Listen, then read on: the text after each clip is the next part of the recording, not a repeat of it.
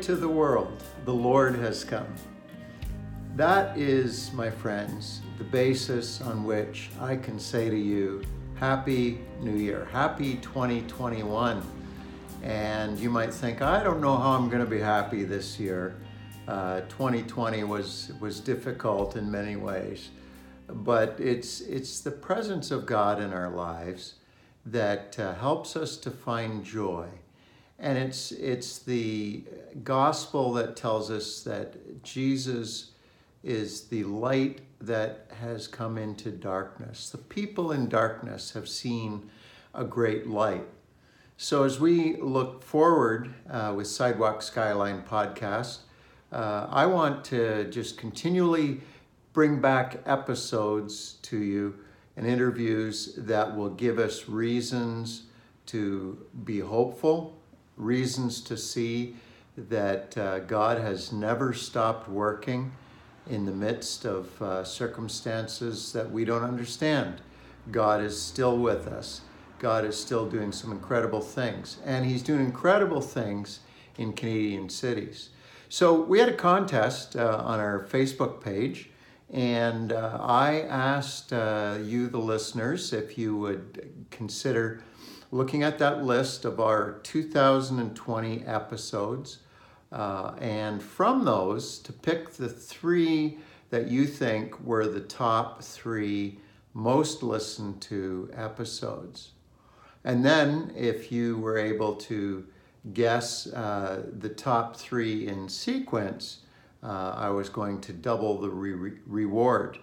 Well, unfortunately, um, uh, none of you uh, had the gift of prophecy and were able to determine which were the top three. Some of you came close, you guessed two out of three, but uh, that isn't what the contest asked for. So, the 2020 most listened to episodes. You ready for this? The third most listened to episode was Six Degrees of Separation from Chris Chase. That was our number three most listened to episode. Our number two most listened episode was Gangland preacher Mark Goring. And Mark, uh, on one of our episodes when he spoke at our city conference in 2019, uh, shared uh, some of his story. And uh, that was number two, most listened. The number one most listened, drum roll please, from Street Kid to Street Chaplain, the Adam White interview. Well, I'm glad that I've been able to be a part of uh, exposing you and giving you the opportunity to hear so many uh, great stories of people in Canada, in urban centers, doing um, spectacular things.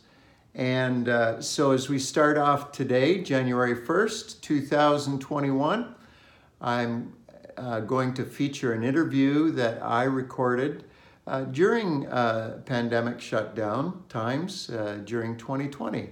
I recorded my interview with Mark Griffin. And uh, Mark is uh, uh, currently director of uh, Christians Against Poverty, uh, but he's spent uh, many years pastoring, being in missions, being a district youth director, many things that Mark has done. And I know that he is well known from coast to coast and even around the world in, in some settings. So, without prolonging it anymore, I want to take you now to our interview with Mark Griffin. Mark Griffin, uh, I was trying to remember uh, when did we first meet? I, I, I thought of it this morning. Did you? Yeah, and I, I won't tell you where I thought of it because then it just gets awkward. Okay. But I was thinking, Kevin Rogers. When did I meet Kevin? So you ready for this? Mm-hmm. I was doing promotional photography for CKCU FM out of Ottawa for a David Meece concert in Peterborough, and you were the warm up gig, not two fish, but just you all by Wow. yourself. And I, I'd heard of you, you know, Kevin Rogers is coming back. Ooh, it was like this mystical thing. Kevin Rogers is coming back to Peterborough. And everybody was just all impressed and excited. And I was like, who's Kevin? Who's, who is this man like unto one of the gods? But it was just you. It was just me. And I don't was- even remember me. Yeah. But I, I took some pictures of you and you came up to me after and said, uh, hey, you're doing photography. If you got any good shots, I could use them. But I didn't, I didn't honestly have any good well, the shots. all night. subject material that you had to shoot made it difficult. No, it was just I was that bad at photography. I was used to fully automated, and somebody had loaned me a camera and said, "Go Oh, take yeah. some pictures," and I destroyed the evening. But hey, I got David- into d- opening for David Meece. Was Yeah. that at um, uh, what was it? was that Jubilee? yeah. I believe that's the name of That it. It was, charismatic church. yeah, it was just some outside church- Peterborough. it was some church think. that looked like Art Deco had collided with crack cocaine, and they produced a building. Can I can I say that on a podcast? Uh, Yeah, I'm you not can say sure. that. Okay. Yeah. So uh, yeah, Some of our listeners will know what you're talking. Yeah, I remember driving up to the building thinking, "Oh, I know this decorating style. This is early ugly, is what that is. this is the most hideous building." But then I got to meet you, so it was a very fruitful night, and Wow. and I always appreciated David Meece, and he was he was just a lovely brother, and Yeah. just it was nice to get to meet. So I this is the first I'd met you. Uh, probably the last time I got to be with David Meece. like we don't hang out a lot, but No. but again, he was a great writer and really nice man. So it was a delightful evening for me. I thought it was a double win. Sorry about your luck, Kevin. That that had to have been in the early '80s. Yeah, I'd say I would guess the fall of '83. Yeah. that would be my guess, or early '84.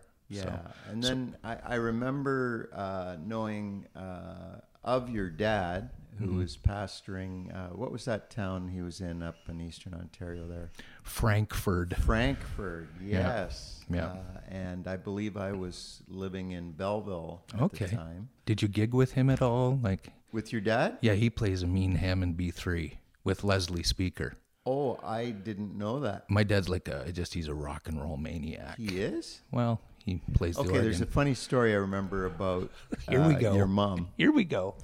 Careful, she's with Jesus now. Careful. Okay, well then she she can she can do the fact checking on this. Okay. Then.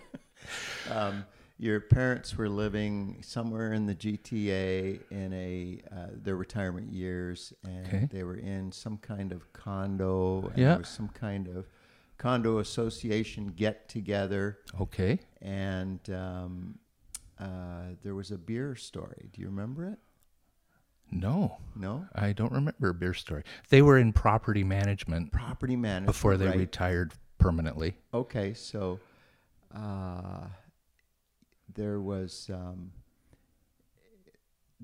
whether they had to pick up the beer for the condo association. Hide the beer. The pastor's here. yeah, I, I don't think they were ever drinkers that I'm No, aware of. no, no. No, they were good old Pentecostals. Oh, as as Pentecostals can they be. were as holy as Yeah. you could be, hmm which They even had alcohol-free rubbing alcohol. Like they were that They were- Pentecostal. yeah. yeah. but uh, your um, your your mom uh, was asked to about getting the beer, and she asked um, if there was uh, what was it again?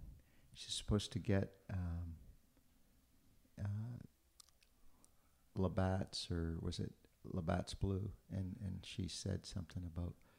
Um, and should I get um, Labatt, a blue light?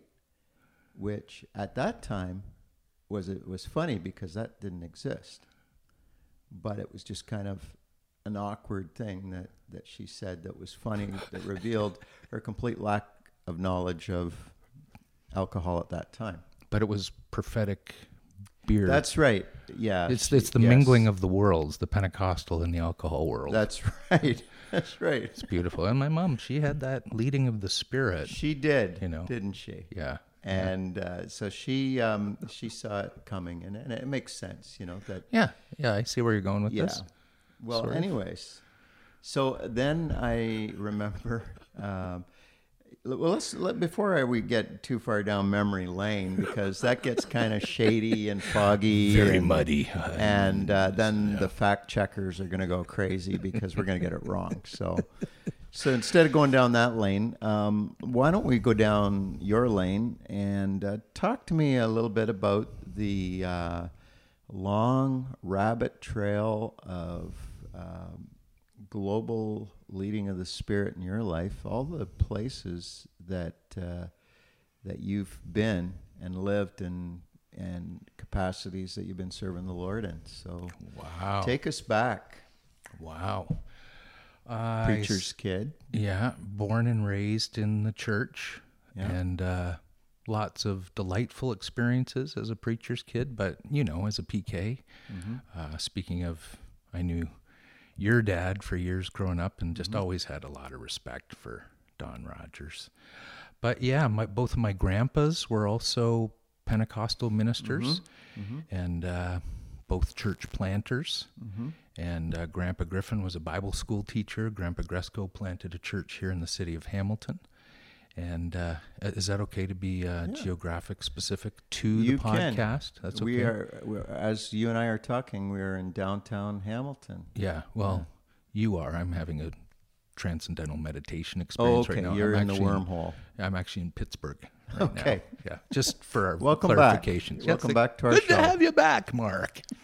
Yeah. So, yeah. So I grew up with all this uh, Pentecostalism and uh, just a wonderful church background, and very thankful for that. And then uh, right out of Bible school, I Mm-hmm. went to uh, Frankford, Ontario, to work with my dad for a year and a bit. Mm-hmm. And then I got married and pastored with Bill Bond as his youth pastor up in Barrie, Ontario, and had three wonderful years with him before I went to uh, our denominational office in Burlington to be the campus ministries director. That was uh, just a wonderful faith experience because we only had budget for a year Right. uh, for my salary. And Right. wh- when that ran That out, was, was that the, the youth ministries? yeah, worked Yeah. for Jamie Stewart in the youth Oh, yeah. ministries department. Yeah.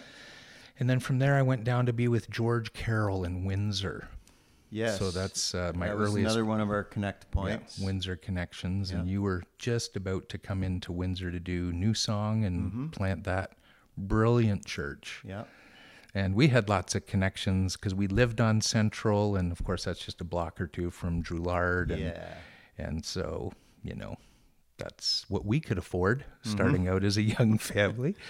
And uh, yeah, lots of great connections in Windsor, both with uh, George Carroll, but the church there still lots of friends to this day. Mm-hmm. And uh, and then I got voted in to the youth ministries position and did that for seven years out of the district office as well. Mm-hmm. So back in the Burlington Hamilton area, and Oh, uh, hang on. The did you say you worked prior to Windsor at district? yeah, that was just a one year gig. And that was doing Campus ministries. oh campus ministries. specifically. Yeah, And in campus ministries at that time was that like high school? yeah, just high focusing on high school outreach and uh, whatever we could do to get into high school campuses in an evangelistic way. Okay, then to, to Windsor for a few years at Parkwood, and then back to district as Yeah. the youth ministries director. Yeah, so that was seven years, and that took me up to the year 2000. Mm-hmm. And after that season, we uh, that's when we really started to dabble in missions. Uh, like we'd loved pastoring, we'd loved youth work, but we'd always had a heart for missions. So we Mm-hmm.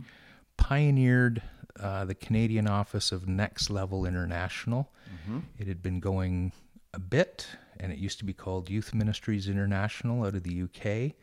But we give gave them a little more of a Canadian presence, and I was their first full time. Every everybody else had been part time, dabbling.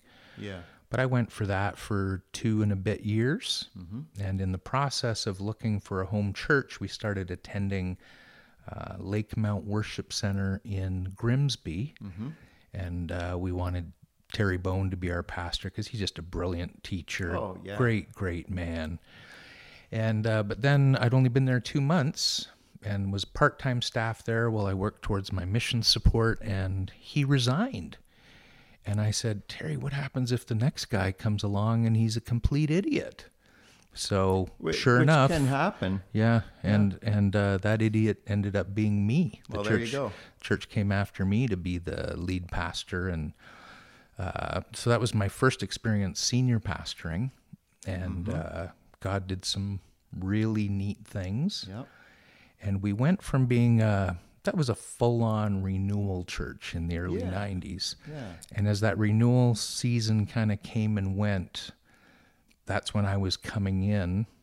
And, uh, and to be honest with you, a lot of the renewal stuff had become renewal form. You know, just that's how people did it, but not saying God was necessarily still in it. Yeah. And, I- and I'm not here to, I mean, there, I think there's a lot of wonderful things happened in renewal Yeah. but we how how I articulated is that that went from being a renewal church to a renewed church, kind of that whole metaphor of uh, new wineskin. So that was uh, almost seven years I was there, and God did great things. The church grew financially, numerically, uh, started working towards a new facility. But in my heart, Kevin, I had nothing in my heart about building a new building. Right, That's just not my not my skill set. Kind of know your limit, stay within it. But the church needed to do something. Two services was getting a little old, and uh, yeah, so I walked away from that. I itinerated for a bit, and then we ended up again in the mission field, and we went to Germany from 2010 to 14. And uh, again, God surprised us, and uh, we acquired a facility to train leaders and church planters, and we bought a a hotel, a former 23 bedroom guest house, and commercial kitchen and restaurant, and we converted all that into being a training center. Um, just about an hour northeast of Frankfurt. So we have no German roots or language or nothing. We just felt that's what God wanted us to do. And Kevin, craziest thing, um, my wife called me. I was back in Canada. I won't go into the details of how I was working in Calgary part time while we were support raising, but that's a, another long story for another day. But the Lord uh, did something neat. My wife calls me and she said, Mark, um, all my socks are filled with holes. I, can you send me some money? Can you send me some money in the bank to get some socks? I said, honey, I just paid all the bills and literally we have nothing at least for a week. And I said, can you return some bottles to maybe go buy, like, what do you need? She goes, oh, just like five or 10 euros. I said, you're going to have to do a bottle return and take all the bottles down to the grocery store and come up with five or 10 euros and go buy yourself some socks. I'm sorry, hon, I got nothing. Like, the budget's that tight. And she said, okay. Well, it was that same week my wife was, I don't know what she was doing, but the Lord dropped this idea uh, into her heart that she should start looking for a property. And she's like, I, I don't even have, I don't even have money for socks. How can I go looking for a property? And she heard it very clearly, like, go looking for a property. So she, she starts scanning the internet for something that could be a leadership training center. And the things she keeps seeing are guest houses. So, long story short, a year later, with no budget, we had acquired a property, paid for everything uh, the cost of the property, closing costs, taxes, all the registration fees, and done it in German, which neither of us spoke any German. So we secured a lawyer, we secured everything. And uh, POC, our covering denomination, was incredibly helpful in that process. And of course, David Boyd is uh, uh, very linguistically gifted. He was very helpful and encouraging. So we were there four years and we'd never planned on buying a building, but the Lord dropped that in my wife's heart. And she's like, okay. We ended up looking at 40 properties. So the realtor's asking us, what kind of price range you're looking at? And we're like, oh, yeah, I don't know, quarter million, 300,000, somewhere. like when you, when you have said absolutely 10 million. Yeah. You when you, yeah. when you have absolutely nothing, uh, it, it's all a step of faith. Yeah. Uh, but sure enough, within, uh, I'm going to say just a couple weeks of closing, we pitched the idea to our covering church back in Canada. They paid for the whole thing, and uh, we were just like, "This, this is a God moment." Like again, from Yeah. not having money to buy socks to having this uh, ministry center, and uh, it's still going to di- to this day. Marcus and Liz Brandt are now Yeah. POC Yeah, missionaries running Das Canada House Yeah. and we're just and and just the acquisition of the thing was in, incredible how God worked that all out and yeah.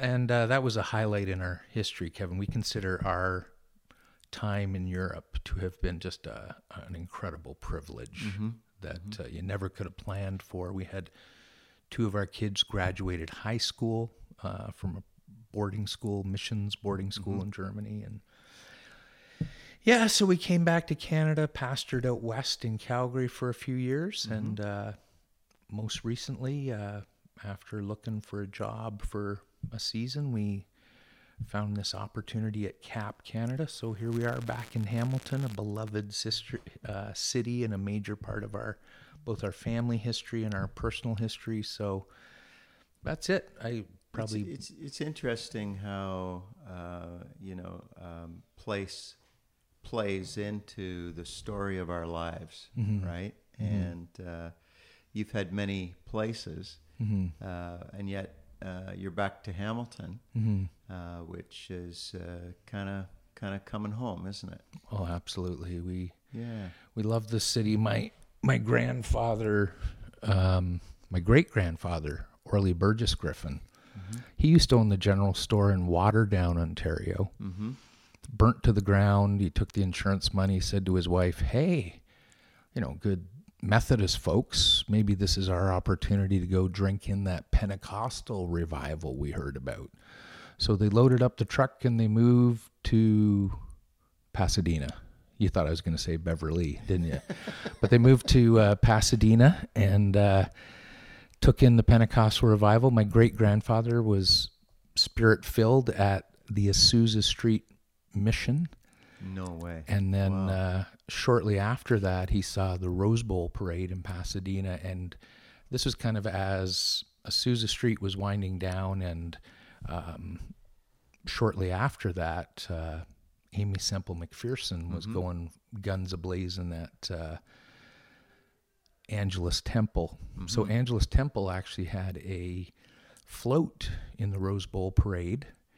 And uh, as it went by, the Lord spoke to, just whispered into my great grandpa's ear, Go there. I want to meet your family. And he'd made a promise to his wife We're not coming back to Canada until every one of our kids has experienced the outpouring of the Spirit.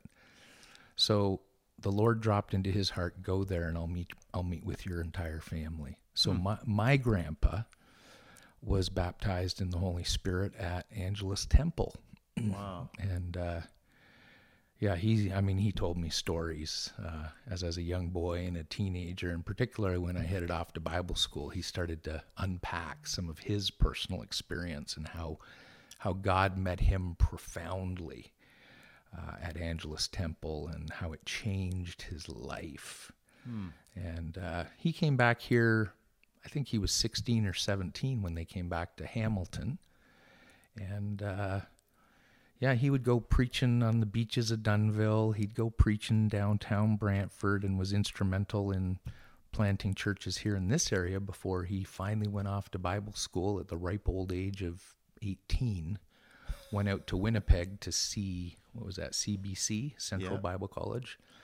And shortly after became a church planter in Sharbot Lake, Ontario Yeah. up in the Ottawa Valley area. So that was all based out of Hamilton here. And my great grandfather, he bought another general store not far from here and started Pentecostal house meetings. And he had 30, 40, up to 50 people and just couldn't run the store and the church. So he brought in a young man, imagine this, a young man by the name of J.H. Blair uh, to run with the thing. And you'd, you'd personally know some of his story and Oh, yeah. how God used J.H. Blair. But, but uh, yeah, so when I think of Hamilton, I think that's our town. That's where, you know, we started churches. and- Yeah. and my grandpa on the other side, my mom's dad also planted a church here, but I Yea, verily, I've digressed too much already, Kevin, to, to go into any more rabbit trail stories. Well, the the blessing of God, the the investment that God makes in a person's life, um, is intended to carry on for generations, Mm-hmm. and that's that's true in in your family story. Mm-hmm. Uh, that's also true as I trace my family story uh, to to see how um, you know that we we we got here um, through others and and the things that God deposits into us. We're we're kind of living off of uh, the investment that was made by somebody Yeah. else, right? Yeah, absolutely. Yeah. Kevin, there's been times where I've ministered here in the city of Hamilton, and I walk away from it thinking, wow, that many people got, you know, had a profound encounter with Jesus or came to Jesus or got healed or like for me those not that I'm a number keeping guy but if I were like those numbers go through the roof anytime I minister in Hamilton and I hmm. realized well I prayed about the same amount I normally do I studied about the same amount I normally do I'm fairly consistent that way but I would just say, wow, these results, this has nothing to do with me. And I just feel like there's a, a swell that comes behind me, a tidal wave that I just kind of ride in. And Yeah. I don't know what I'm saying. I don't know. like I'm just talking the way I normally talk, and all of a sudden somebody's crying. And I mean, I get that a lot when I talk. People just start crying, like, "Oh, what's he saying? This doesn't make any." But you know, not not the usual Not lamenting. the usual reasons. Yeah. Yeah. Uh, but just the touch of God will wash over people, and I'll be like, Yeah. wow, I feel like I'm just sharing the way I normally share. And Yeah. Just showing up. Yeah, and God does something. And some of it's related to family and the investment of prayer and energy. I, I don't know how all that works. Mm-hmm. Well, I, I remember that about about you, uh, and we had you years ago come speak at New Song Church, and and uh, and I just remember that about uh, it was in the nature of your ministry that uh, that God would um, use you to um, to trigger things in people, you know, and uh, to say things that uh, uh, just cut beneath the surface to something that God wanted to say to them, and sure. and and you were the guy that uh, sometimes he would use. Yeah. Yeah. Oddly enough, the, that's the Old Testament thing of Balaam's donkey. Yes. if God can speak through a donkey. Because Kevin, you know, I'm just a regular guy, and like when I Mm-hmm. say regular, I don't mean like as opposed to constipated. I just mean like I'm No. Normal, a normal person. I I don't have any airs about me. I just share from my heart. And Yeah. but like you say, like there, there's that thing God is doing below the surface, and I. Mm. It's like I'll tell a story. I'm like, why? Why would I? I usually tell those points, but I'm coming at the story from a totally different angle. Or Yeah. I shared these verses before, but before verse 17 and 18 stood out, and now verse 11 and 12. I Yeah. a- and it's just it's not that I'm that smart. It's just I believe um, those that are led of the Spirit are born of the Spirit. Mm-hmm. You know, it's uh, it's kind of a birthright thing. Not that I deserve that. It's just that the blessing and the favor of God. I'm sure you've seen this a zillion times over too. It's like, Lord, I don't know why I said it that way, but that seemed to really touch somebody, and I'm just thankful. And I try to be tender and sometimes you know i'm just a tough old goat and i just plow and blunder you know bull in a china, china shop kind of guy. But uh, yeah sometimes if you just open your heart to the lord he'll put little things and you know you'll be praying. Like a, you know you're just minding your own business saying a prayer and all of a sudden you find yourself quoting a verse and and then the person that you're praying for says how did you know? That's like the most important verse in my life and i was thinking of committing suicide and i said god give me a sign. You know these these crazy Yeah. stories. Yeah. and uh, you just know well where did that verse come from? Out of the blue popping into my head. And if you just i find the enemies of that kevin if you're in a rush you don't land on that stuff. Or if you're angry or you have unresolved emotion a lot of those times you'll miss those gentle thoughts and ideas and that's when i become the bull in the china shop but if i slow down take my time. If I'm present, I'm in the moment. And I just listen to people and I don't try to preach at them, uh, but I just try to empathize and care for them. I'll hear things. And when I say hear, it's not like I get this major download. I just get these little gentle impressions, ideas, imaginations. I don't know what, mm. I don't know how you would label it, but you know, those can be game changers for Yeah. people. And I've seen it happen so many times. I know it's not lucky. I know it's not coincidence because if I prayed that same prayer that I prayed over person A, if I prayed that over person C, it would mean nothing to Yeah, them. it's not a shtick. It's Yeah. not just Yeah. doing the same old, same old. It's it's just being flexible and open, right? Yeah. That, uh, you'd know the John 3 verses the wind blows Yep. wherever it pleases. You don't know where it's coming from. You don't know where it's going. And so it is with everyone born of the Spirit. So, like, I don't feel like I have some corner on something or some special technique. I believe this is available to every single person. And you know what?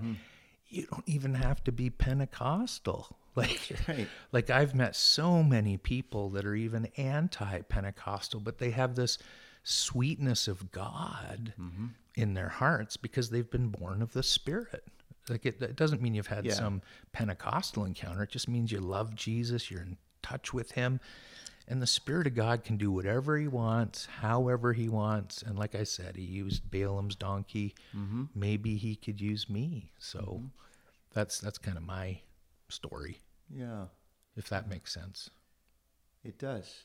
And uh, so that brings us up to your current um, uh, career move or ministry move, whatever you want to call it. Career. Yeah, yeah. wrong choice, not career. yeah. Yeah, your your current uh, placement, uh, Christians against poverty. Now, there's a saying, you know, that uh, people will say, "Oh, you know, Christians are always known for what they're against instead of what they're for," and uh, but I think in in this case we got to make the exception and say, well, there is a uh, something that followers of Jesus are against about poverty. You know, and uh, and and I think that um, not everybody that uh, is uh, naming the name of Jesus necessarily thinks a whole lot about poverty, but I think we all think a lot about money. And uh, you know, there's uh, the we're, we're talking about the Holy Spirit, but there's also another spirit and spirit in the world uh, that creates this um, entity of power called money. You know, and uh, and then um, the the the poverty, uh, whether that's a uh, a manifest spirit or it's just bad practices, or I, I don't know how to define it all. Maybe you've got some ideas on it, but what are we talking about when we say Christians against poverty? Define what, what you mean by poverty. what is that? That's a great question. I I think Kevin I take a position as just a, a state of not having but something that goes with that is is the fear of not getting more. There's a hmm. mentality, a poverty spirit of not just that I don't have in the actual position of poverty, but just the the attitude that goes with it. Which, again, I know wealthy people that have lots, but they have a poverty spirit, and they they just hold on to it as tightly as they can Right. because they're afraid they're going to lose it or not get more or the great gifts that they have they have to so closely steward them it's like Yeah. god's going to steal it away from them or they're going to lose it somehow and of course we know from scripture generosity is the way of the kingdom Yeah. and uh, so uh, I- I think so much of it is just have and have not. It's uh, I think we lose the the beauty of the gospel message. Like when Jesus gets up, Luke four, the spirit of the he un- unrolls the Isaiah scroll, Yeah. right? The spirit of the sovereign Lord is upon me, and the first thing he goes after because he has anointed me to preach good news to the poor. And that's Luke's bias. Like if you read through Luke's gospel, uh, it's almost like, hmm, seems like God actually likes the poor better. And we know God is no respecter Yeah. of persons, but but there's this bias in Luke's gospel of they get to hear first. Yeah. The poor get set free because they've had a hard go. Blessed not just are the poor in spirit, like Matthew's gospel, but Luke's. Blessed are the poor. Mm-hmm. And and it's a recurring theme. Like Right. it's obvious there from and the, then and then Luke also authors the book of Acts, where we see how the early church, uh, w- which is filled with many poor people, uh, and a handful that have a, have a little bit, and how they respond to poverty. Right? absolutely. Yeah. You think of the the miracle at the. I'm glad you mentioned the the Acts connection and uh, the Lucan uh, authorship of both. And you think of this definitive moment: "Silver and gold have I none, but such as I have, I give you in the name of Jesus Christ of Nazareth. Rise Yeah. up and walk." Yeah. and it's this shift away from uh, the group, the the apostles, and this waiting in Jerusalem, and this empowerment from on high, and it seems like something is almost forcibly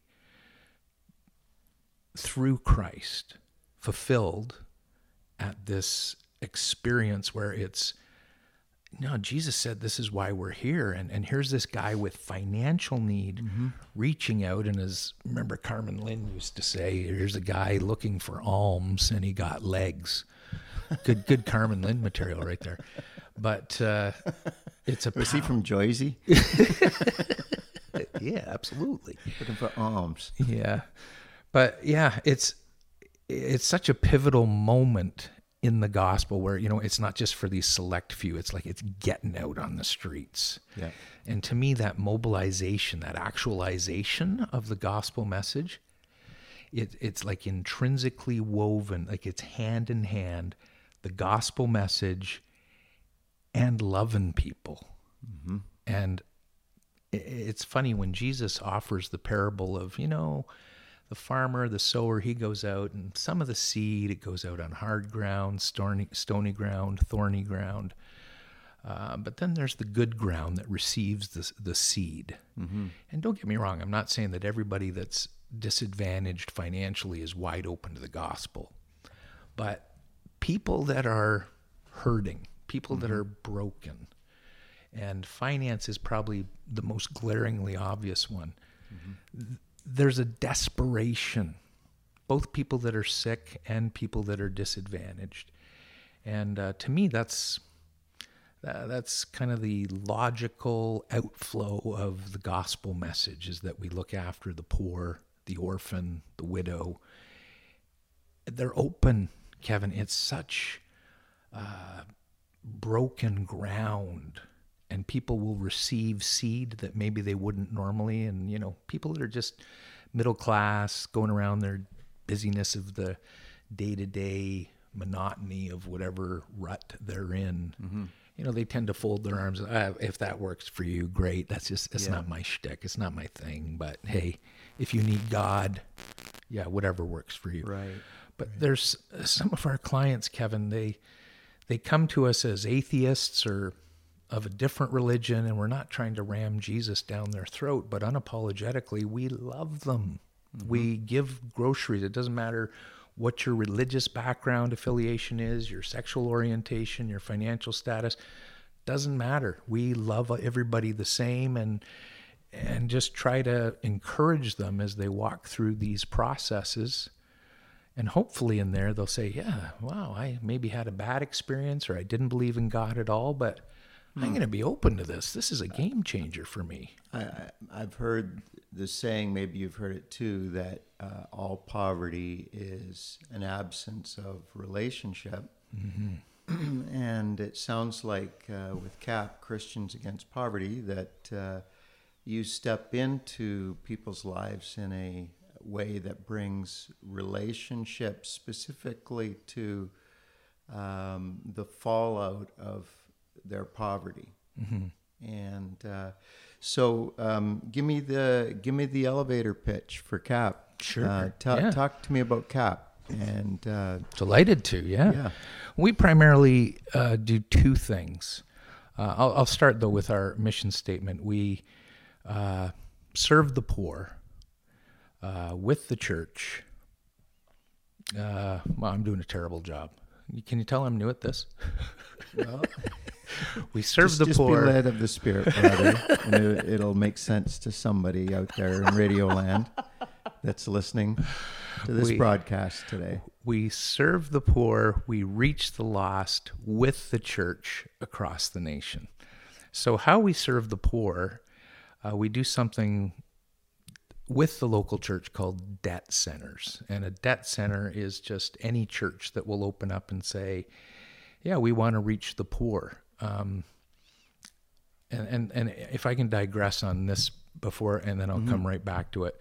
A lot of people think of the poor and they automatically think of the homeless. They think of uh, mental illness is is actually what they're thinking of that manifests in the form of homelessness. So, so a lot of people are terrified of the poor because they're thinking of somebody getting in their face that's Right. you know, not from the same socioeconomic socioeconomic background as them and making them extremely uncomfortable. And that's huge. Like uh, if you're like your situation being in downtown Windsor and uh, you have homeless people right on your doorstep. Yep. Um, and and the numbers uh, that I could go after and like the, the closer you get to downtown, basically, the higher all those negative and painful Right. statistics. Until go through downtown prospers, and Right. then the poor got to shuffle. Right. Yeah. Exactly. Uh, the truth is, the poor are all around us. We just can't see it. Uh, most Canadians identify with the homeless as being the poor, and they are. I'm not arguing that.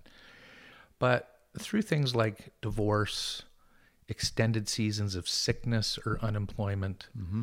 the poor are all around us, and they maybe used to be middle class, and they might still even own a home, but are so debt laden their net worth isn't such that they can just sell their home and oh i'm fine i can get an apartment and start over. Right. we're talking people that are 50 70 100000 dollars in debt and they only have 30 40 50000 dollars of equity in their home. It's a, a net worth question of they're below 0 mm-hmm.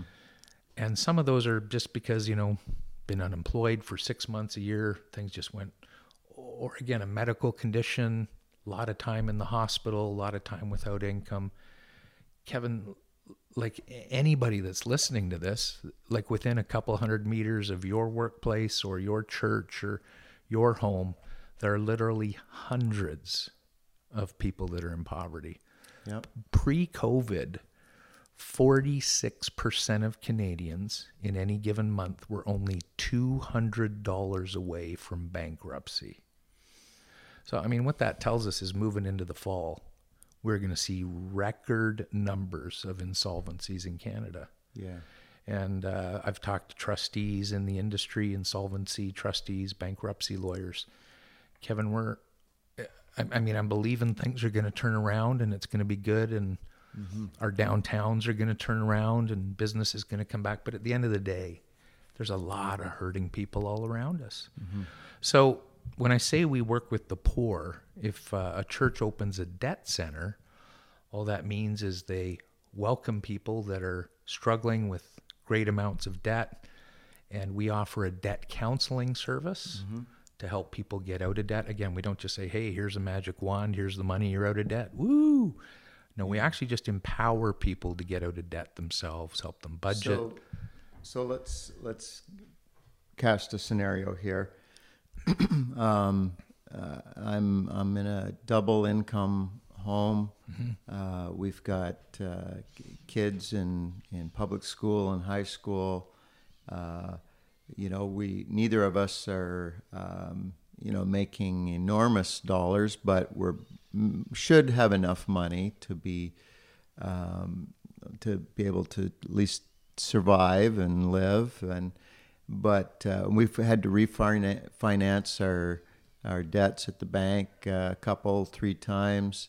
You know, uh, we've we've got a line of credit. We've, but we we have this sense of responsibility that we should pay our debts, and but we've accumulated a debt load that on paper there's we'll, we'll be 90 years old paying off mm-hmm. the debts that we've accumulated as a young couple in our 30s or 40s mm-hmm. so uh, you know do we, we, we do we just ignore it and just say well we just have to have to keep paying the bills and you know just hope that uh, the we win the lottery you know mm-hmm. like uh, but it, where it's getting to where there comes a point where it's getting critical now, and mm. and I don't know if if uh, we're going to be able to to pay off that debt. We're we could get into real trouble real fast. Yeah. So now I hear about a church that has a debt center. Okay, so h- how do I hear about that, and what is a debt center? And what is the debt center going to do for me and my house? Sure. Um, I'm going to talk about the other thing CAP Canada does then. Okay. For that specific scenario. Or do you want to come back to that? Nah, we're on a roll. Okay. That's a great question because I think that touches a lot of people. Yeah. Uh, another thing we do is CAP Money courses. Mm-hmm. So maybe a church doesn't have a full on debt center, but they've heard of a church in town that's doing the CAP Money course, mm-hmm. which is a simple stewardship program and training. We don't do that. We just train people from the local church, whether it's a pastor or just somebody that's a good communicator, has a heart for it. They can come to our office or get training virtually online. We're offering that right now for free, Kevin, because mm. Canada really needs CAP Money. Yeah. It's a stewardship course and it helps people budget and and in a situation like the one you've just described, if somebody were to sit through the CAP Money course, uh, as they're doing the basic budget, which is a part of the course, they would realize, wow, our income every month is four thousand dollars or five thousand dollars in our home, but we're spending six thousand dollars. Hmm, yeah. No wonder we're coming up short. No wonder our line of credit is increasing. And even when I get the occasional bonus at work, we're still following falling behind. Mm-hmm. So CAP Money just teaches stewardship and it helps and it's a way to introduce CAP Canada to the local church. And uh, ideally what happens is if somebody was in the situation you described, uh, as they're going through the course, they have an option to hit a button on their laptop or that's called CAP Money Plus to say, help help. Yeah. I'm I'm swimming. I'm yeah. I'm drowning actually. I'm not swimming anymore. Yeah. And we could then bring them into a situation where they get the credit counseling they need or debt management that they need. That's a significant part of what we do. And uh, a lot of churches teach CAP Money, but then the the second phase or the more significant ongoing systemic way we really help Canadians is when they come to a church that offers a debt center. So they've mm-hmm. come into partnership with us. Again, we train their leaders. We don't do the work on the ground, we just help them set it up. Mm-hmm. And a local church, as they come into this commitment to be a debt center, they learn how to reach out and love people that are going through these kind of exact situations. And especially where it's pretty blatant poverty, where again, it's a, yeah. a single dad or a single mom, income isn't there, just struggling to put groceries on the table, and the food bank helps. Yeah. But at the end of the day, the best they're doing is status quo. Well, we empower people with a debt management plan, not just to say, hey, you got $15,000 of debt, here's, we're going to write you a check. No, that's not what we do. We actually go into their homes, befriend them, mm-hmm. build relationship with them, and say, you know, describe your financial visit two, we get all the financial details. That part comes back to our office where we have certified credit counselors. They formulate a plan, a budget mm-hmm. that we take back to those individuals. Again, go into their home and say, "Here's what the here's what your uh, your new budget would look like, mm-hmm. And it's not just, hey, here's how you can pay back $15,000. We'll actually step in. And again, we have certified people in our office that can talk to creditors. And that $15,000 of debt, as with any other debt or credit counseling agency in Canada, that 15,000 can quickly be cut in half or cut substantially. So that'd be a consumer proposal. Very similar. That's one of the options, yes. And uh, through consumer proposal or a full on debt management plan, a DMP, uh, we can go to the creditors. They work with us because we have history with them. And uh, we pay off that debt. They pay off the debt. We just Right. journey with them. They pay us. Uh, what separates us from other debt management plans or credit counselors in Canada? Other credit counseling agencies will take usually 20, 22.5% of that amount that's being paid back, and that's how they'll run their business Okay. because we're a nonprofit and there's lots of other nonprofits in Canada, we do those home visits, we pitch the plan, and we don't take a cent from our clients. So for some of the clients who think, uh, I can't really afford bankruptcy because that costs $1,500 in Canada. Right. For some of those, we can not for everyone, but for some, we offer uh, free insolvencies, and we're, we'll journey. But for those that can almost pay it back, but not quite, the difference of that twenty percent helps us cater to Canada's most disadvantaged people. They they want to get out of debt. They want to do it themselves. They're motivated, but they just they're going to come up short. So for them, we offer it for free. But this is the beauty of it, That's Kevin. fantastic. The church comes alongside and says, "Wow, for you to do this, for you to come up with five hundred dollars a month and pay your rent, Mm-hmm. and pay all your normal expenses, but get out of debt in two years, whew, that's going to be a tough one. Guess what? We're here for you. Yeah. Here, it's our first visit. Guess what? We bought we brought along a few bags of groceries just to help you out. Can can we just have a peek in your cupboard, see how you're doing? Okay, we're going to have a team here next week just to stock this from our food pantry. Give oh, people some hope. Yeah, give them some hope, but Kevin, not just talk hope. Yeah. We're showing up. And, and this is what our, our local churches do heroic things. Like even during COVID, you know, there's papers to sign. Oh, it's okay. I'll come to your place. I know you're worried. We'll have the documents in plastic bags. Mm-hmm. I'll put them on the hood of your car. You can sign them when you're done. Just step away. We'll take the papers. We'll set this up with your creditor. We have to get the actual signatures. And people, Kevin, showing up to love people. Uh, we we have some other little funds. Uh, you know, if people have a broken down car or their washing machine breaks down, you know, we have something called the Smile Fund. So we don't give away cash, but hey, we'll maybe fix your washer, get you some emergency dentistry. And you know, as you've journeyed with people, if they're really tight financially, it's stuff like that that can sink them.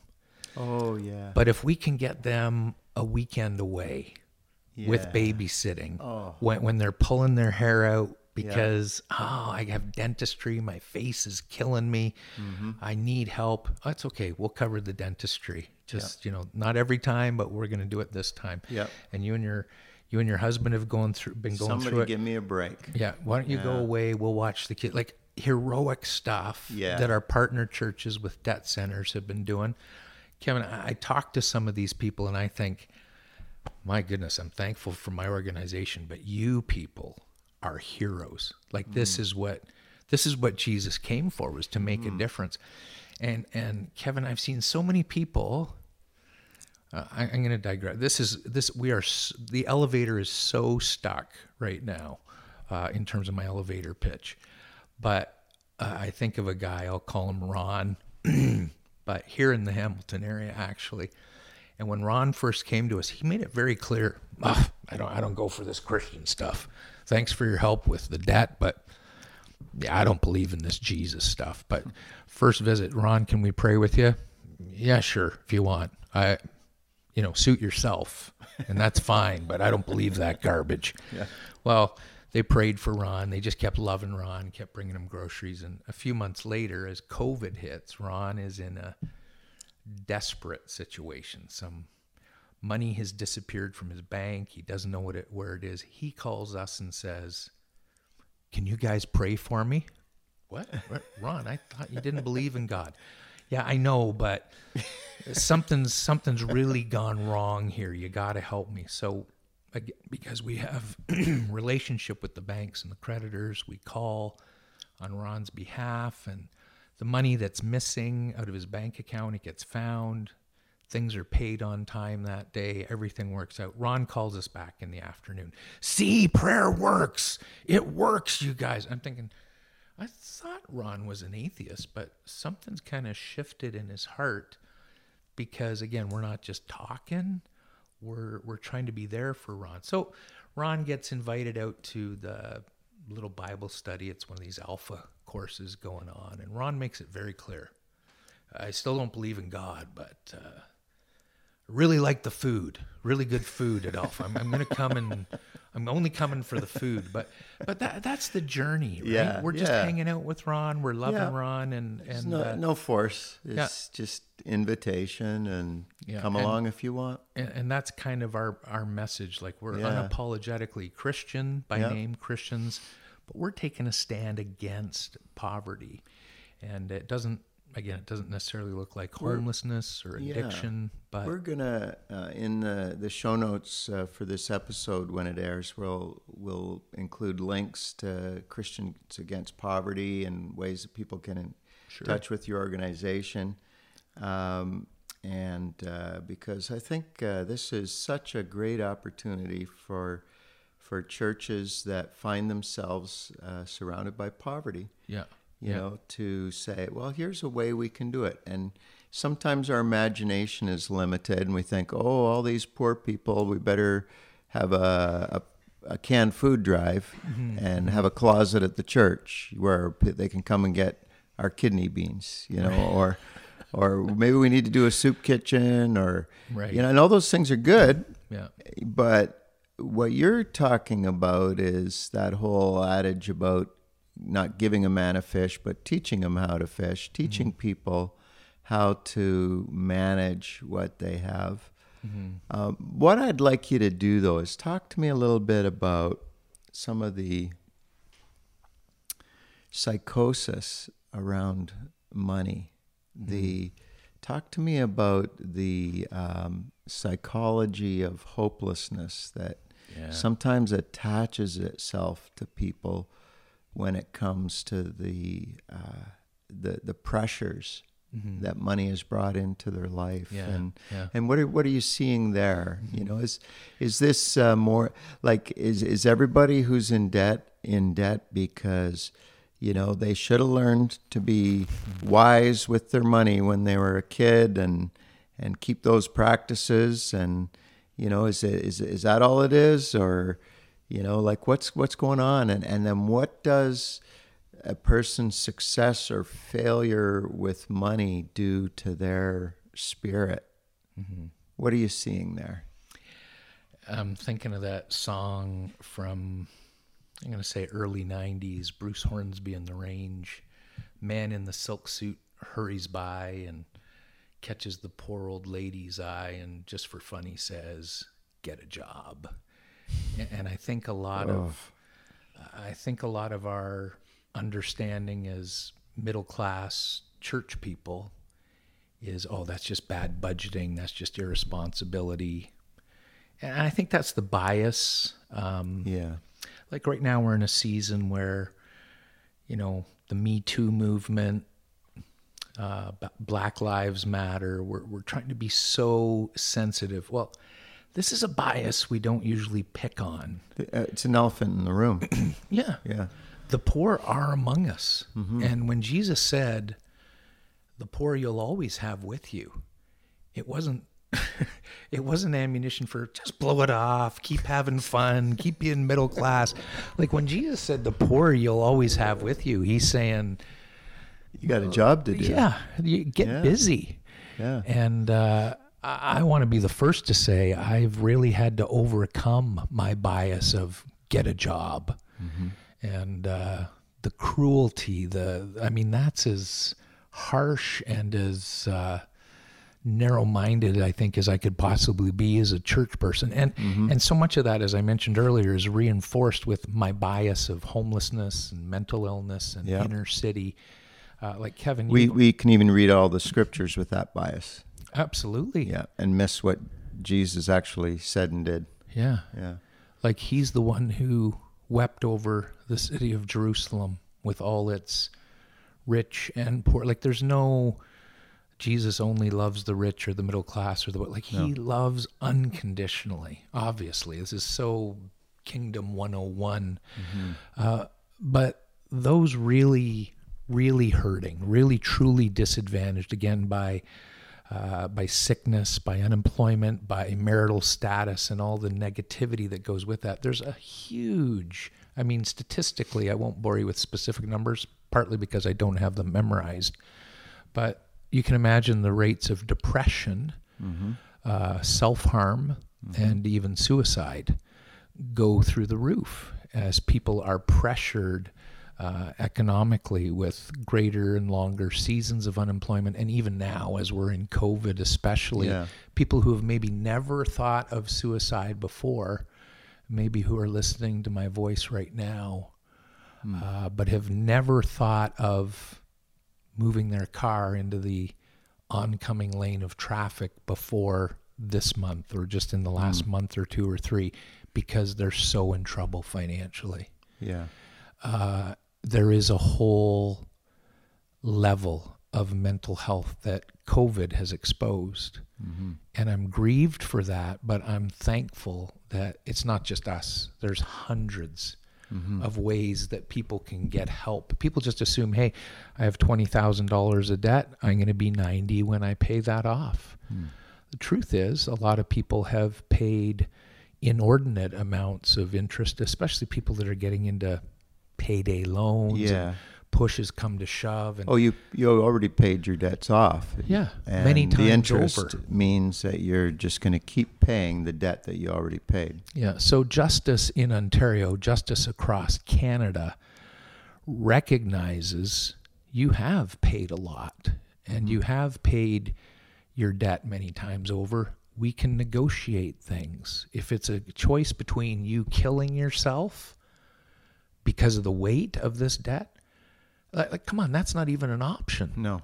don't do it. Don't, No. Like get some help, and it doesn't have to be CAP Canada. I'm just saying we're one of many agencies, and uh, they're just a click away on your smartphone or your computer to get some debt help. And again, our goal is to be across Canada in the next few years, and we are in a season of starting to expand our ministry as God permits with uh, financial support and volunteers. But as you know, Kevin, that just doesn't happen overnight. It, it takes a while to build it. Yeah. But people can get help today. Yeah. That's the good news. And they can find their way out of debt. They can find their way out of depression and, and discouragement. And, and our partner office in the UK, they, they send us over every now and then news clippings of a man who kills himself, uh, a mom who kills herself, or, or people that have self-harmed or OD'd Yeah. because of, Yeah. and it's directly linked to the Marriages financial stuff. fall apart. Yeah. Uh, the fallout from it is so far-reaching. Broken homes, hurting people, dysfunction abounds, and a lot of times it's rooted in finance. Yeah. Yeah, it's a, it's a tragic story, but I'm excited we can make a difference. Like Kevin, I get up I get up out of bed in the morning think I, I get to do this. Like I get to work with heroes every day. We do a little again, Christian organization, we do a little 15 minutes of prayers in the morning. And at the end of prayers, I'll, I'll ask the staff or whoever's leading devotions will ask the staff, what are we going to do today? And inevitably somebody will respond. It's, it's, it's a set response. We're not this spontaneous. Uh, what are we going to do today? Let's kick some poverty butt and tell the world about Jesus. And then the rest of the staff gets on. 'Cause, Kevin, that's worth getting out of bed for. that is. And that uh, is. I know there are, there are haters that'll say, "Oh, that's just social gospel." Hmm. Sorry, is is that wrong? Like, is that a problem that we love people yeah. practically? Like, did, did did did we negate the parable of the good Samaritan somewhere? Did Jesus say, "Forget about your neighbor"?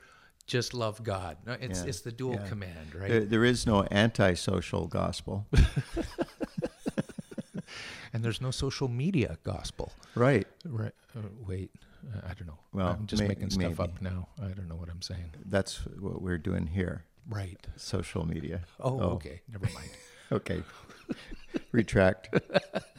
we can fix that in the mix, I think. Yeah. Um, just uh, while we're on this uh, fascinating topic, you know, uh, the, there's this story about Ananias and Sapphira, Boom. and uh, they um, uh, were giving, uh, they had sold property. Um, it seemed to be the thing that rich people in the early church were doing to help others. They would uh, sell off what they didn't need so that others could could uh, be sustained and have their debts paid and be provided for. But they lied about the amount, and uh, they claimed that all the money went to to the church, but the truth was that they had kept a chunk back for themselves.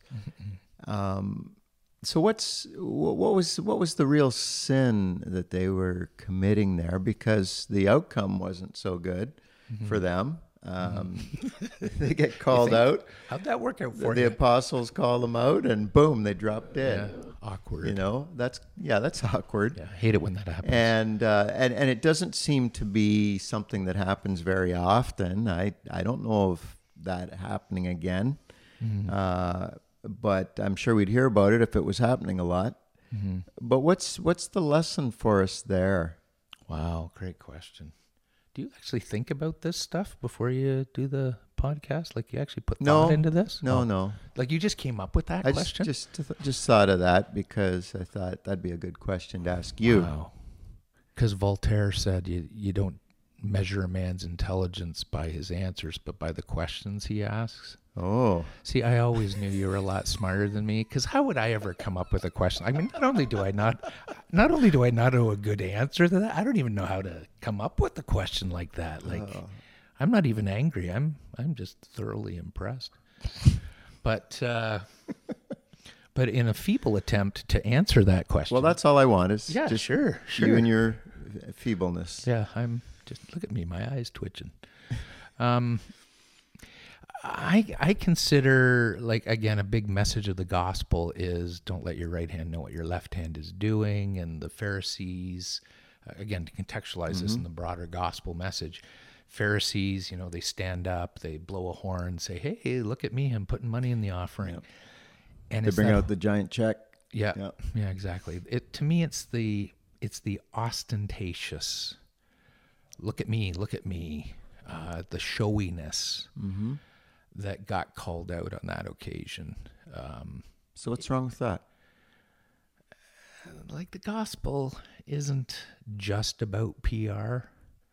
I'm I'm not saying there's no room for it, but it's about making Jesus look good a lot more than we look good. Yeah. and uh, Mm, they bingo. lied they lied to the holy spirit and again Yeah. you can fool yourself you can fool other people you and, and really you can even if you're really good you can fool church people. Mm-hmm.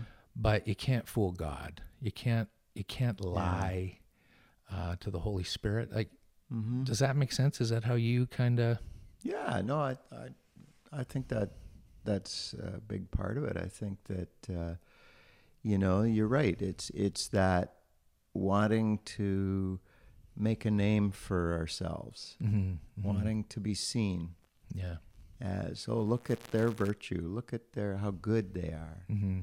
and uh, and you're right. The gospel speaks a lot to this private world of generosity, Mm-hmm. this quiet work yeah that's very relational and you know somewhat confidential mm-hmm. and uh, and effective Mm-hmm. and uh, and it's almost like they got they were giving because it was something that would make them look good but losing sight of why they were giving exactly and who they were giving to yeah yeah yeah Yeah, and I, it's again being the head of an organization that does Yeah. this. I'm like I'm not here to blow my horn. yeah I- I, I'm just part of that organizational structure that helps the local church be Yeah. itself. Yeah. And then I tell the stories of what our heroes are doing on the front line. Yeah. And I don't hesitate to say to people, hey, give us money. We're helping individuals, we're helping churches reach Yeah. individuals. We're seeing people get free from the bondage of death, of debt. And uh, once they get free from that, and hey, we can say, hey, now that you're journeying of, uh, with us, you know why we do this. We just love God. We love Jesus. Can we introduce you to our friend? You don't want that? Okay, we're still going to love you. Yeah. Maybe down the road, someone else will have the privilege of sharing Jesus with them. And to us, we're we just want to love people, and uh, I, I I struggle with that, Kevin. To be honest, like I I don't want to be the guy that's boastful or bragging or wanting the people to think I'm doing such a wonderful thing. Yeah. And I've never known you to be that way. I'd be shocked if you were, but Yeah, you but know, I, I think that you know, like before the the pandemic shutdown, uh, one a reoccurring temptation for anybody that is serving in the church or serving in Christian ministries is that desire to, uh, you know, be be seen and to be known mhm. you know and and it, it's i think in in uh, millennials and and younger that desire to build a platform is is so uh, it's it's such a driving force Mhm. and uh, you know I, I maybe something that I take from Ananias and Sapphira is you know they were building their platform Mhm. and what they should have been building was their altar Mhm. oh wow you know so that's maybe in in the times that we're living through with everything being off kilter and and uh, a lot of people are going to be coming to your organization and to our churches because of poverty Mhm. Let's not let's not build a platform. Let's let's build an altar. Mhm. beautiful. Yeah let's build let's build that place that uh, brings worship and glory to god. Mhm. and uh, man we could do that all day long couldn't we? Yeah. yeah Yeah. what a beautiful that's what you were describing in your staff meeting there every morning at 15 minute devotion is you know we get to do this yeah. because this is worship to god yeah this is life changing and this is loving the poor that are blessed by jesus yeah yeah Mm. yeah i can i go with a quick story right here sure I'm thinking of a lady. I'll, I'll call her Sarah because this story's story's fresh, and I had permission to share it. But uh, just just to be cool, I'm going to call her Sarah. And Okay. uh, Sarah was going for an operation. She'd been Yeah. getting out of debt for about a year, so halfway through her debt management plan, and she requested prayer because she was going for surgery. Mm-hmm. Not a believer, but knowing that her local church cares for her, said, "Please, would you pray for me?" mm-hmm. So I saw her name come up on the weekly prayer requests, Mm-hmm. and her debt coach, Rachel, sent us this email. And I said to Rachel, like, remember how I was talking earlier about things just stand out in your head? Well, I, I read Sarah's story, and I'm like, I'm going to pray for Sarah. This, this one's like it's got a highlighter on it. Pray hmm. for this lady. And, mm-hmm. and I do my best to pray for everybody, but come on. yep sometimes they, they get highlighted Yeah. Yeah. So this one stood out. So I prayed for Sarah, checked in later in the week. Hey, how's Sarah doing? She went for surgery on a Friday morning. This is just a few weeks back. And I woke up at six in the morning and I remembered, oh, yeah, she's going for early morning surgery and six o'clock. So I prayed for Sarah. And uh, I checked in with Rachel, her her debt coach, and said, uh, "Any word on Sarah yet?" She said, "No, not yet." But I said, "Well, please let her know we're praying for her." And it wasn't just me; many people were praying for her. And that was Friday, and she did okay with her surgery. Sunday, she's in the hospital. She's laying on her back, looking up at the ceiling. No one there to talk to her. Can't have visitors because it's COVID. And she just decides her, to herself, she's, you know what? I'm tired of being angry. I'm tired of being bitter. Wow. I'm tired of being unforgiving. And you know what? God, I don't even know how to pray, but I'm going to give you all of this, all this anger and bitterness and unforgiveness. I'm just going to give it all to you. And why don't you just come in? I'm, I'm inviting you to come into my life. Hmm. Like, like, again, no organ music playing gently in the background, nobody with persuasive words right there. She's just been loved on by the church, by Rachel and her team who are taking out Mother's Day gift baskets and doing fresh baking and dropping that off to the clients. Like just just loving people, just mm-hmm. being real mm-hmm. and and asking Sarah what she needs for a year and journeying with her. And that's enough. And Sarah just says, God, I want you in my life. And she gives her life to God because she's had an encounter with not people that are being showy, not people that are trying to build a platform, but people that are just loving and mm-hmm. caring. And and you get this cuz I remember Kevin when you stepped out to plant that church in Windsor and I was, you know, in the nice suburban church with our beautiful facility and I'm thinking Oh, Kevin, he's finally gone insane. He's lost it. Yes, he's I did. he's Yes, I going, am. He's going into the he's going into the heart of Drouillard. Like, what's he doing? And Yeah. It's going to get beat up. but but but uh, you know, I quickly realized no, that's totally what Jesus would do. And the funny thing is, Kevin, I'd say our, our peers right across the board, everybody, you know, very opinionated bunch, the ministers. Yeah. Yeah. But I, I don't think I've ever heard a negative thing about you. Hmm. You didn't go to look. You didn't go looking to build a reputation, but you just have a reputation of being a solid and a dependable guy who's gone into the inner city, loved people like crazy for decades. And and you sense the you sense the smile of God on that. Yeah, You know, and people aren't people aren't like, "Oh, Kevin's this." I've never heard a bad word about you. You don't go looking, and this is the nature of the kingdom. You don't go looking to build a platform, but Yeah.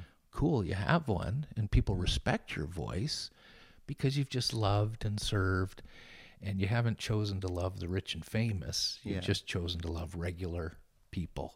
Yeah. And uh, and, and and that's why for me it's like it's easy. It's like you know what I I, I got my kick at the can. I got to do, you know, I got to travel all over. I got to do lots of fun stuff and preach here and there. And you know what I. I I maybe you know I'm in my mid 50s now, got another decade of public ministry left. I just want to love people Yeah. you know like i want to i want to do something not that the rest of the stuff didn't matter but you know what i'm saying it's like this really matters. Like this is my day job. And then my wife you know we're fostering i was telling you we're fostering three kids. We got a Wow. three three under three. Uh, we've had four kids. They're all older now but Yeah. between fostering and uh, just being real like I- my job every it's like it doesn't get any better than this. Yeah. you know whether you're in the inner city or you're out in your suburbs. You can still love people in Yeah. really practical ways. Yeah, Uh, Mark, I, I want to thank you so much for uh, uh, talking today and and uh, sharing everything that's that's in your heart for today. And and as we sat and talked here, uh, you know how it is uh, that you uh, when you're remembering old stories and there's a missing detail, and it niggles at you until it appears. And I remember what it was. What was your mother's name? Anne. Anne. So I screwed up the punchline of the true story. here we go Okay, so you want um, so many cases of blue, and here's what she said. And what about diet blue? oh diet That's what it was. Diet blue, not blue light. Diet blue Diet blue. there you go There. Now we're back to the fact checking. yeah that's that's a Sometimes much you have to go into the deep archives. Yeah. But it's there somewhere. yeah Yeah. that makes Mark, this has sense been so much fun being with you. thanks kevin And my uh, privilege and uh, looking forward to uh, um, any other times the Lord gives us along the way to, to be together. Thank you.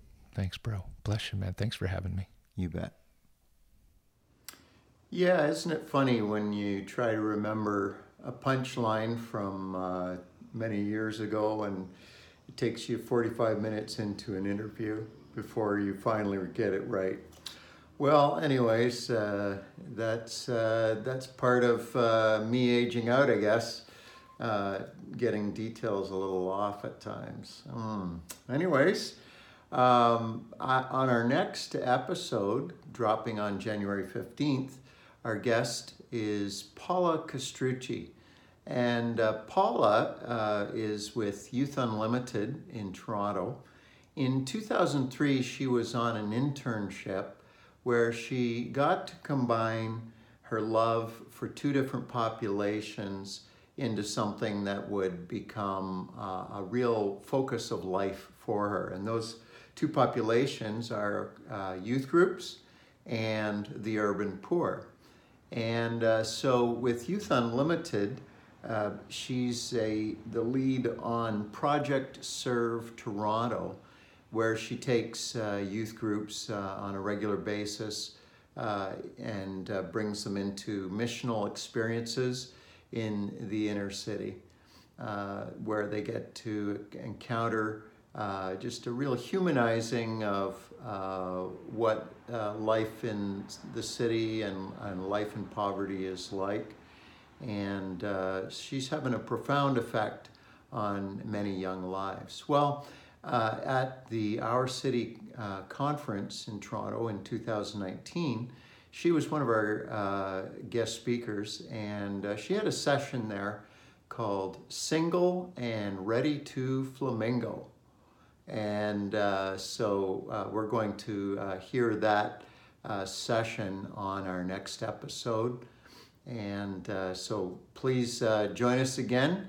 And I'm so glad that you've uh, chosen to join us for season two of Sidewalk Skyline podcast. And as we move forward into this year, uh, let's take the angel's advice don't be afraid.